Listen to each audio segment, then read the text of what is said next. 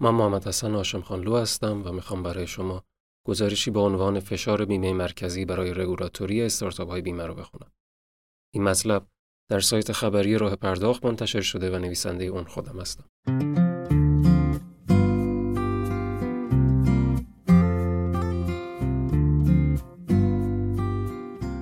تعلیق همکاری شرکت‌های بیمه با استارتاپ‌های غیر مجاز. 3 روز پیش در نشست خبری سخنرانی صنعت بیمه اینشورتاک، برگزار کنندگان رویداد از تعارضی سخن می‌گفتند که میان بازیگران سنتی صنعت بیمه و استارتاپ‌ها وجود دارد. به گفته آنها، تفاوت نگاه و رویکرد دو گروه که یکی با واقعیت‌های بازار آشنا بوده و دیگری با نگاه فناورانه به صنعت بیمه آمده، مانع از ایجاد تفاهم شده است.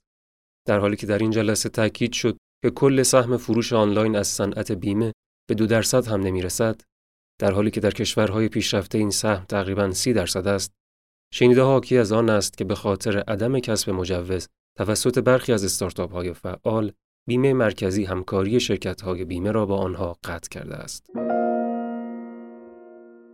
محرومیت شرکت‌های بیمه از کد یکتا. 2 تیر بیمه مرکزی با صدور بخشنامه اعلام کرد در صورت ادامه همکاری شرکت‌های بیمه یا نمایندگان آنها با کارگزاری‌های برخط غیرمجاز از واگذاری کد یکتا به آنها جلوگیری کرده و با نمایندگان متخلف برخورد خواهد کرد. عدم دریافت کد یکتا به منزله محرومیت از صدور بیمه نامه‌های مختلف از جمله بیمه شخص ثالث بوده و بیمه مرکزی اعلام کرد در صورت مشاهده لوگو و نام شرکت‌های بیمه در سایت‌ها و کانال‌های استارتاپ‌های بیمه‌ای فاقد مجوز، بیمه نامه‌های صادر این شرکت‌ها تایید نخواهد شد. این بخشنامه با معرفی 17 استارتاپ مورد تایید بیمه مرکزی، 9 شرکت فعال و 8 شرکت در مرحله ثبت و اخذ پروانه به پایان رسید. شنیده‌ها حاکی از آن است که بعد از این اقدام بیمه مرکزی، 7 شرکت بیمه همکاری خود را با برخی از پلتفرم‌های فروش بیمه متوقف کرده‌اند تا فعالیتشان از حالت تعلیق خارج شود. همچنین اگر سری به اپلیکیشن آپ بزنید می‌بینید بخش فروش بیمه خود را متوقف کرده است. علاوه بر این، بیمه مرکزی به شرکت‌های باقی مانده فرصت محدودی داده که همکاری خود را قطع کنند. محدود کردن فعالیت استارتاپ‌ها. 29 خرداد ماه بیمه مرکزی با صدور بخشنامه‌ای اعلام کرده بود استارتاپ‌ها باید فعالیت خود را به آییننامه شماره 92 ممیز دوی بیمه مرکزی محدود کرده و در قالب آن با کسب مجوز به فعالیت ادامه دهند. علاوه بر این به شرکت‌های بیمه هشدار داده شده بود که باید سریعاً قراردادهایی را که بدون تایید بیمه مرکزی به صورت مستقیم و غیر مستقیم با استارتاپ‌ها منعقد کرده بودند، باطل و با دریافت کامل حق بیمه متعلقه نتیجه را به بیمه مرکزی منعکس کنند. یکی از وجوه مهم این بخشنامه مترادف دانستن استارتاپ‌های بیمه‌ای با عنوان بازاریابان برخط است. این نکته نشانگر آن است که بیمه مرکزی فعالیت استارتاپ‌ها در بخش‌های دیگر از جمله فروش را مجاز نمی‌داند. نکته مهم دیگر تأکید بیمه مرکزی بر منع هر گونه تخفیف مازاد بر حد مقرر در تبصره 4 ماده 18 قانون بیمه شخص ثالث مصوب 1395 است. در آن تبصره تخفیف‌های عدم خسارت، خودروهای نوشماره و غیره تا 2.5% مجاز شمرده شده بود و بیمه مرکزی با این بخشنامه اعطای امتیازاتی مانند ارائه بونهای خرید، کارت اعتباری و تخفیف در حق سایر بیمه نامه ها را ممنوع اعلام کرد. طبق آیین‌نامه 92 ممیز 2 بیمه مرکزی مصوب 13/697 کل فعالیت استارتاپ های بیمه ای که کارگزاری یا دلالی رسمی بیمه مستقیم نامیده شده‌اند محدود به این 3 محور است. 1. ایجاد امکان مقایسه و ارائه مشاوره آنلاین در خصوص نرخ و شرایط خدمات بیمه به متقاضی خدمات بیمه‌ای. 2. بازاریابی و ایجاد امکان فروش آنلاین در رشته‌های بیمه‌ای برای مؤسسات بیمه، نمایندگان آنها و کارگزاران رسمی بیمه. 3. ایجاد امکان واریز آنلاین حق بیمه از طریق اتصال به سیستم‌های مالی مؤسسه بیمه.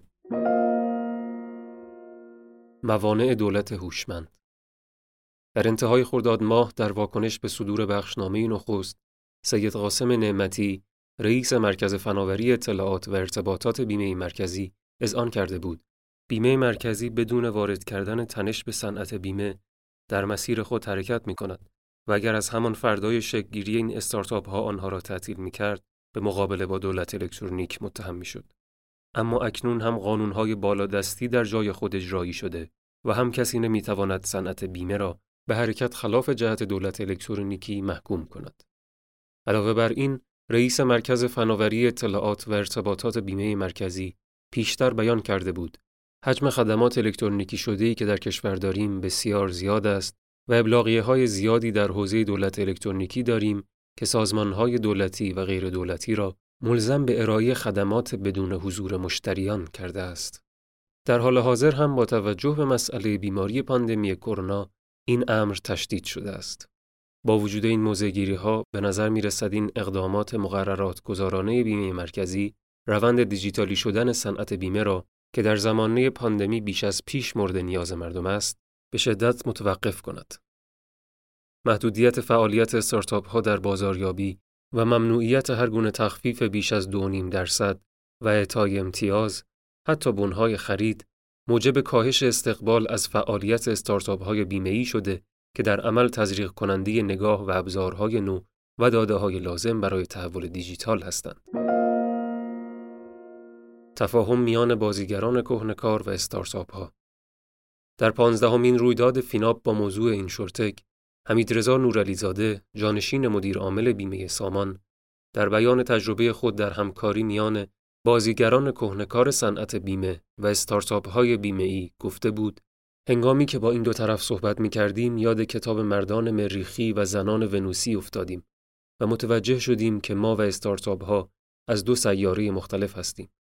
در این کتاب اینجور گفته می شود که مردها و زنها به هم نیاز و علاقه دارند، اما در زندگی حرف و محدودیت‌های همدیگر را متوجه نمی شوند و قاعده را بر هم می زنند.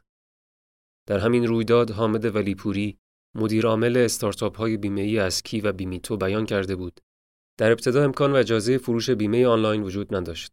وقتی سراغ بیمه مرکزی رفتیم، به ما گفتند اگر کسی بخواهد این کار را بکند با او برخورد خواهیم کرد. با شرکت‌های بیمه که می‌خواستیم صحبت کنیم، به ما می‌گفتند که اصلاً ساختارهایشان امکان صحبت کردن را به ما نمی‌داد. نمایندگان سرشناس بیمه هم می‌گفتند که بر اساس یک سری قوانین و آیین‌نامه‌ها، بیمه‌نامه را باید رؤیت و لمس کرد. بنابراین آغاز کار ما ساختار شکن بود و کسی باور نمی‌کرد که با زیر ساخت‌های فعلی بشود این کار را انجام داد. آنچه در این جلسه مورد تأکید قرار گرفت این بود که در حالی که شرکت‌های استارتاپی برای حیات و فعالیت به حمایت نهادهای رگولاتور و شرکت‌های سنتی بیمه احتیاج دارند، دو گروه مقابل نیز به خاطر اطلاعات و چابکی استارتاپ‌ها به آنها نیازمندند. در این شرایط محدودیت فعالیت استارتاپ‌های بیمه، لغو قراردادهای پیشین و مشروط کردن فعالیت به کسب مجوز ممکن است با ایجاد سرخوردگی به خسارت‌های جبران ناپذیری منجر شود. اما در مقابل این تلاش برای مقررات گذاری می‌تواند نقطه شروعی برای گفتگو و همکاری‌های نزدیکتر همراه با رگولاتوری‌های تسهیل کننده باشد.